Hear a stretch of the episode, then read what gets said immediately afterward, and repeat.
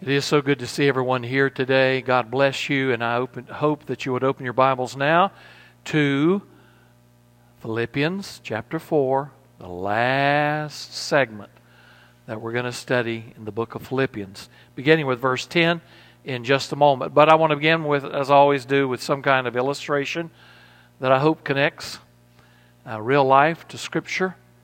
And I want to begin with a story of a Spanish explorer named Ponce de Leon, or Ponce de Leon, who was a Spanish explorer.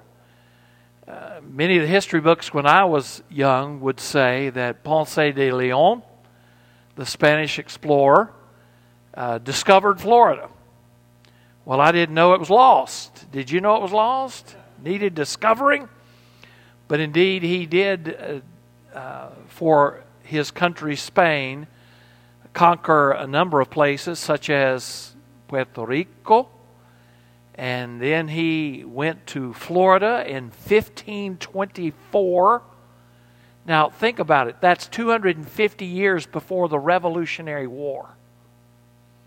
So he traveled all of the Caribbean islands and up the coast of Florida. Uh, and he is probably best known for his quest for the magic fountain of youth. He had heard from some of the natives in the Caribbean that there was a fountain on an island called Bimini. And if he found that spring on that island, that fountain of water, and drank from it, he would be once immediately transformed back to a young man, and he would live forever in all immortality as a young man. Well, that's pretty much, pretty much what people are trying to do in the 21st century, isn't it? Be young again and live forever. But I will tell you, Ponce de Leon died with his dream unfulfilled. He must have been the most hydrated explorer ever because he drank from every spring, every place he could find. He drank from it and was always disappointed that his youthful appearance did not reappear, reappear and he did not experience immortality. Well, I'm sorry, Mr. De Leon, but you were looking in the wrong place. Now, we have found out later, historically, that the Indians were merely repeating a fable they had heard from other Europeans who were referencing the book of life and the book of, of uh, Genesis. And is also referred to, as we studied in Sunday school, in the book of Revelation. So he didn't know. They were repeating what other uh, Europeans had said. So his quest went on and on and on, but unfulfilled. But I'm going to tell you today you can drink from the fountain of life. In fact, look at two scriptures with me, real quickly. Psalm 36 9 says, For with you, talking about the Lord, is the fountain of life. And then my favorite passage in John 4 14, which says, For with you is the fountain, excuse me, uh, but whoever drinks the water I give him will never thirst. Indeed, the water I give him will become in him a spring of water welling up to what? Everlasting eternal life. So the Lord gives us the promise of this fountain of life, this fountain that indeed brings forth a new kind of life. Paul the Apostle had tasted from this fountain of life. And I pray that today you too have tasted of that fountain of life. He tells us some of the benefits, not all, some of the benefits in Philippians chapter 4, verses 10 through 26. So I want you to look there with me as we conclude in this great, great chapter. Now we're going to focus in the earlier part, but we'll read this entire section. He says, I rejoiced in the Lord greatly that now at last you have received your care, that you have renewed your care for me. You were, in fact, concerned about me, but lacked the opportunity to show it. I don't say this out of need, for I have learned to be content in whatever circumstance I am. I know both how to have a little and know how to have a lot. In any and all circumstances, I've learned the secret of being content. Whether well fed or hungry, whether in abundance or in need. Then my favorite verse, verse 13 I can do all things through Christ who strengthens me. Still, you did well by sharing with me in your, my hardship. And you Philippians know that in the early days of the gospel, when I left Macedonia, no church shared with me in the matter of giving and receiving except you alone. For when, even in Thessalonica, you sent gifts for my needs several times. Not that I seek the gift, but I seek the fruit that is increasing to your account. But I have received everything in full, and I have an abundance. I'm fully supplied, having received from Epaphroditus what you provided, a fragrant offering, a welcome sacrifice, pleasing to God. And then my other favorite verse. And my God will supply all your needs according to what? According to his riches in glory in Christ Jesus. Now to our God and Father be glory forever and ever. Amen. Greet every saint in Christ Jesus. Those brothers who are with me greet you. All the saints greet you. Everybody says, Hey! But especially those from Caesar's household. The grace of the Lord Jesus Christ be with your spirit. What a personal word. What a powerful word. As Paul concludes this beautiful letter to the Philippian church, contains a great deal of personal uh, appreciation, but it also contains a great list of that which is beneficial to us as believers when we taste of that fountain of life. Here we find this beautiful description of that which is experienced by faith in the life of every man or woman, boy or girl who gives their lives to Christ. The unfailing fountain of life. It's powerful. Well, there are many things but today we're going to focus mainly on the promise of strength that God gives us. But there are many. I mean, can you think just, I mean, we used to sing an old gospel song Count your many blessings, name them one by one. Oh, you got to count them because there's so many. But you can name them. And I challenge you to focus on one of those benefits every day as you pray that God, thank you. I praise you for this benefit that you've given to me, that you've brought to me as your child. It's varied and multi effectual. But let's look at some of the key ones that Paul gives us this morning. First of all, this fountain from which we are allowed to drink, this fountain that we are blessed from which to drink, is the source of abundant joy. He begins by again using the constant phrase that he's used throughout the entirety of the book of Philippians as he talks about joy. And he starts off by saying, I rejoiced in the Lord greatly that now you have done this for me. So his joy comes yet again. It's a deep internal joy. As we said just two weeks ago, it is that. Why? Because it's joy in the Lord. He, look and see what he says. It's joy in the Lord. The Philippians' care for him through this special love offering was the occasion for this expression of joy. And he says, I know you've always wanted to do it, but you've lacked the opportunity. And now, recently, you sent this love gift to me through Epaphroditus. I always loved that name. Well, no wondered why nobody ever names their child or grandchild Epaphroditus. I think it'd be a great one. Y'all need to think about that. Because he was just a minister unto Paul. And he said, I find joy in the support of my friends. And I will tell you, I have been the recipient of that same joy from so many people over the years who've been my friends, who have undergirded me and encouraged me. Paul is making clear that he appreciates it deeply. And he's saying it's not because I was in trouble, not because I was in dire straits, not because I was in any particular need, because he said, the truth is, I've learned how to be content whether I have a little bit Have a lot. Whether I'm hungry, whether I'm well fed. Now, how many of you wrote your name when I was reading that? Wrote your name and said, That's me. I've learned that. Most of would say, I think I'm better off when I got a little bit to eat and got a little bit of money in the bank. I think I prefer that over the other. But Paul said, I've learned to be content whatever the circumstance. Oh, I've teased a lot of people. I told someone the other day, don't mess with a friend of mine. I'm not afraid to go back to prison. Well, I'm just teasing, but you learn to be content wherever you are in whatever circumstance. And he said, That's me. I've learned no matter where I am, I've learned to be content. Most of us aren't that way. Paul's making very clear that he saw this act of generosity as a truly Christian deed. And he was encouraged by it. And so, what did he do? He said, I have drunk deep from this fountain, and there is joy in my life. And I ask you, is there joy in your life? Is there joy in your life?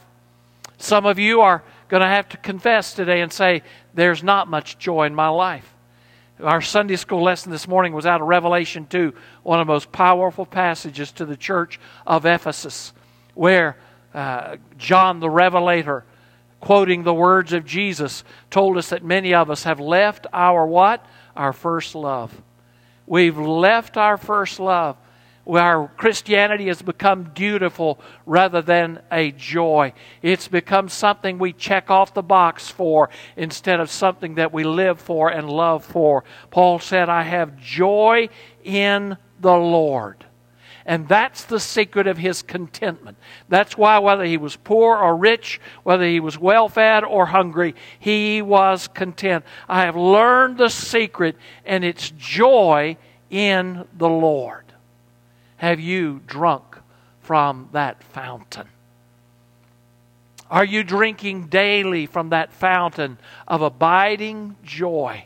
Paul said it again I rejoice in the Lord. The second benefit that we see is abiding contentment. The fountain is the source of abiding contentment. We've already begun talking about it in verse 11. But Paul here expresses a serenity, a contentment that goes beyond self sufficiency. You see, he dealt with some people. There were some philosophers around that day and time that were called Stoics. And you may have heard of someone who has a Stoic disposition. They seem not to be affected by much. You know, are you excited? Yeah, I'm excited. Can't you tell from my face? My wife has often said I'm somewhat that way. She says, Why aren't you jumping up and down? Well, I am inside.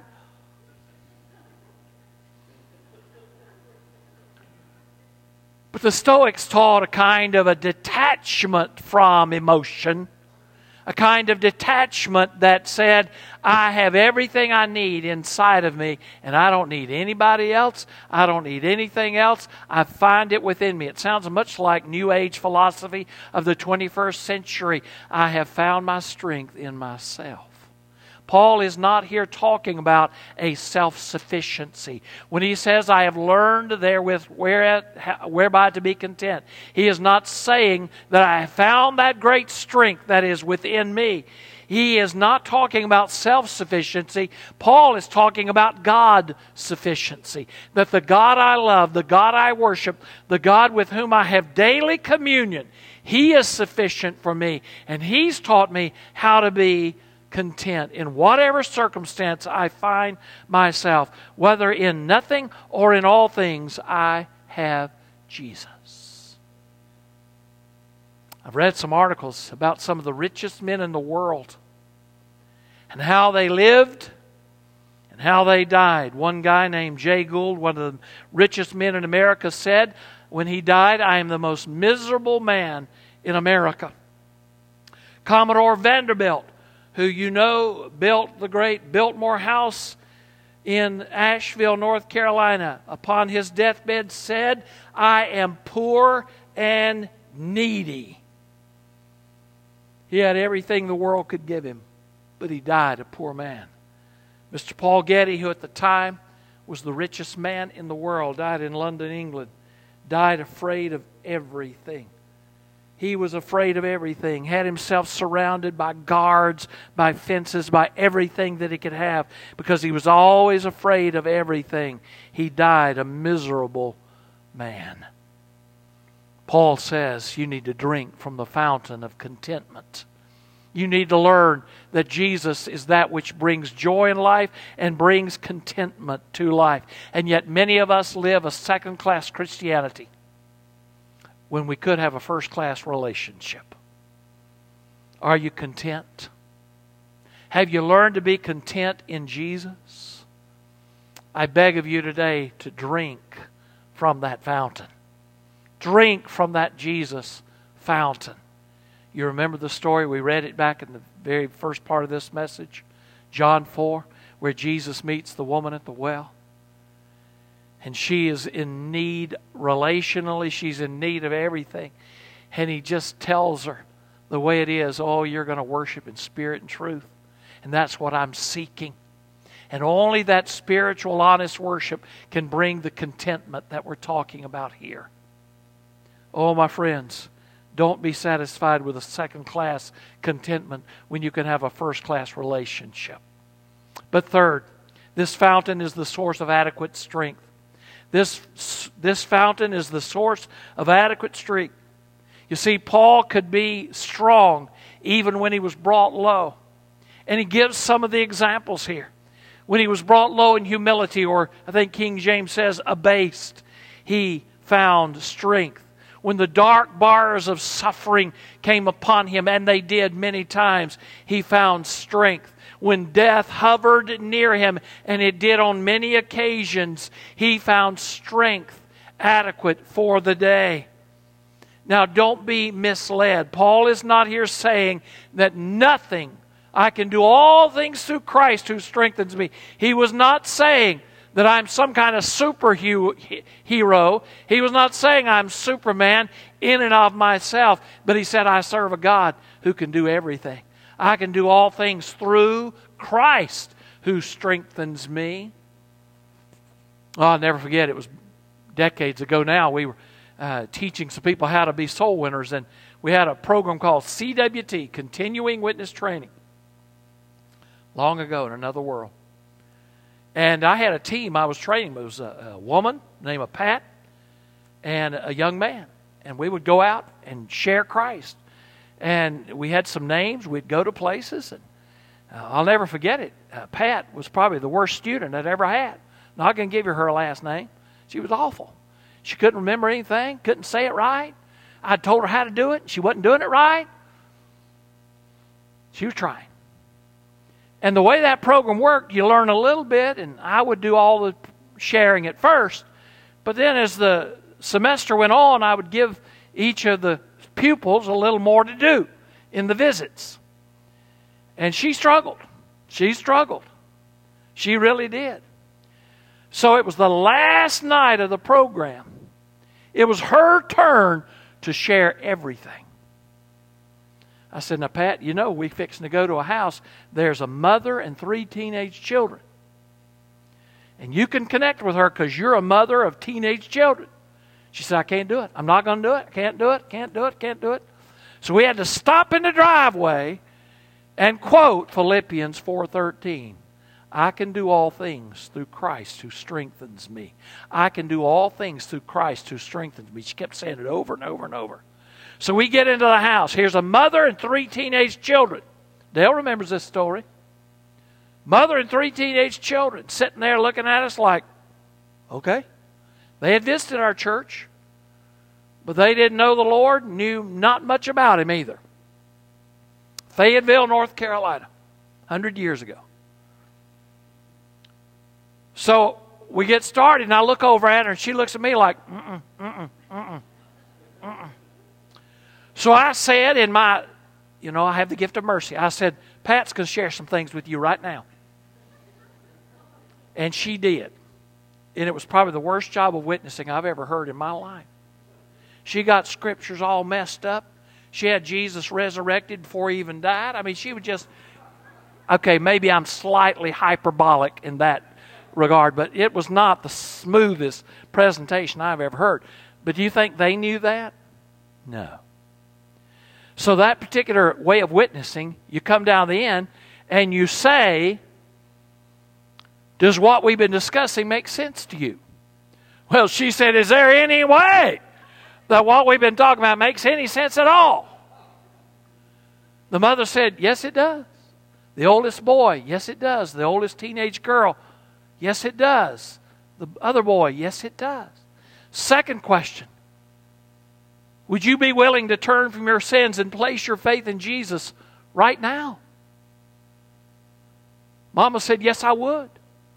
Oldest boy said, That'd be like saying no to a million dollars. Yes. The other two said, Yes, yes. Boy, she's freaking out now. She said, I'm sorry, I don't know what else to do.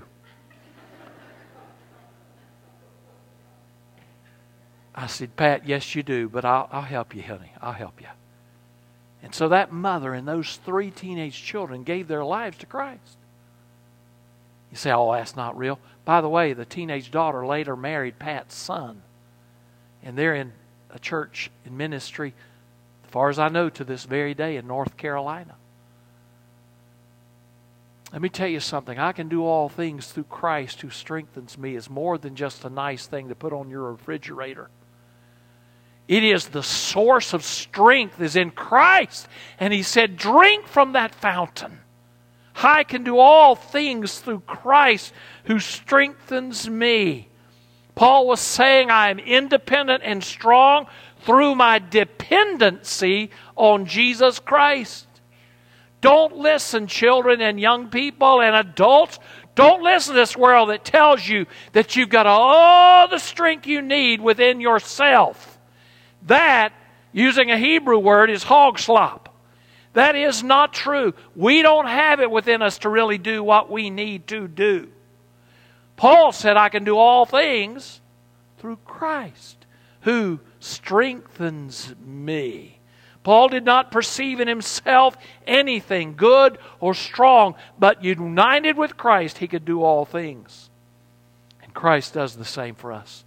And He calls us to be His missionaries in college and in the workplace and in the schoolhouse and in the neighborhood and in the family. And what He calls us to do, He enables us and empowers us to do. We see the promise of strength.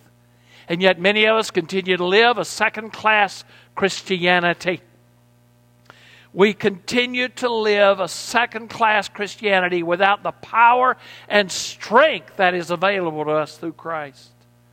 And many outside the kingdom continue to reject the faith because they just don't see what really they could have. They continue to reject, not understanding of the power available to believers. And often it's because they've been watching us and saying, I don't see any power in his or her life. I believe someday we'll all stand before the Lord. And He's going to ask us why. Why did you not live with the strength that I gave you? And some of us are going to say, Well, Lord, I've been thinking about it. He says, What? You've been thinking about it? Why didn't you do it? Some of us are going to say, Well, Lord, there's things in my life I just don't want to give up. And he's going to say, Excuse me? What was it in your life that you did not give up that would compare to what I have for you? Really? Seriously? I think some of us are just going to say, Well, Lord, I, I tried, but I just gave up. I just didn't have the strength. And I can just hear the Lord just moan and say, I had all the strength you needed available to you. Listen to Paul, Philippians 4:13, I can do all things through Christ who strengthens me. I can do all things through Christ who strengthens me. One of my other favorite verses is Ephesians 6:10, be strong in the Lord and in his mighty power. Drink from that fountain. Drink from that fountain. Well, old Ponce de Leon, he died never having found the fountain of life. Bless his heart. Have you found the fountain of life? Do you experience an abundant joy, an abiding contentment? and an awesome power in His name. I ask of you today to come drink of the fountain of life. You may say, Well, Pastor, I'm already a member of a church or this church or some other church. I've been baptized. I'm not asking you that. I'm asking you, have you ever been saved? Have you ever really drunk of the fountain of life? I'm not asking where you've been a member. I'm not asking your spiritual pedigree. Don't really care. I'm asking you, have you drunk from the fountain of life? I want you to repeat with me the beautiful words from Ephesians from Philippians 4:13. Say it out loud with me right now, please. I can do all things through Christ who strengthens me. Do you believe that? Do you believe that? It's true. It's really true. Drink. Drink from the fountain. Pray with me. Father God, in Jesus' name, I thank you for your powerful word. Thank you that the Philippians ministered unto the apostle. But thank you, Lord, that he was able to point to Jesus as the abiding source of joy and contentment and strength. And God, may we do that in our lives. Lord, help us to give our lives to you even right now. And I pray right now for any man or woman, boy or girl in this place, who's right now struggling with the legitimate decision to drink from the fountain of life, that right now they would say, Dear Lord, come into my life. Dear Lord, save me. Dear Lord, give me that fountain of life. I submit. I repent. I turn to you and give you my life even now. Save me, Father. I'm drinking from the fountain of life for the first time in my life. Come into my life. Give me this strength, this joy, this contentment about which Paul has spoken today. And I'll go wherever you want me to go. I'll do whatever you want me to do. In Jesus' name, amen.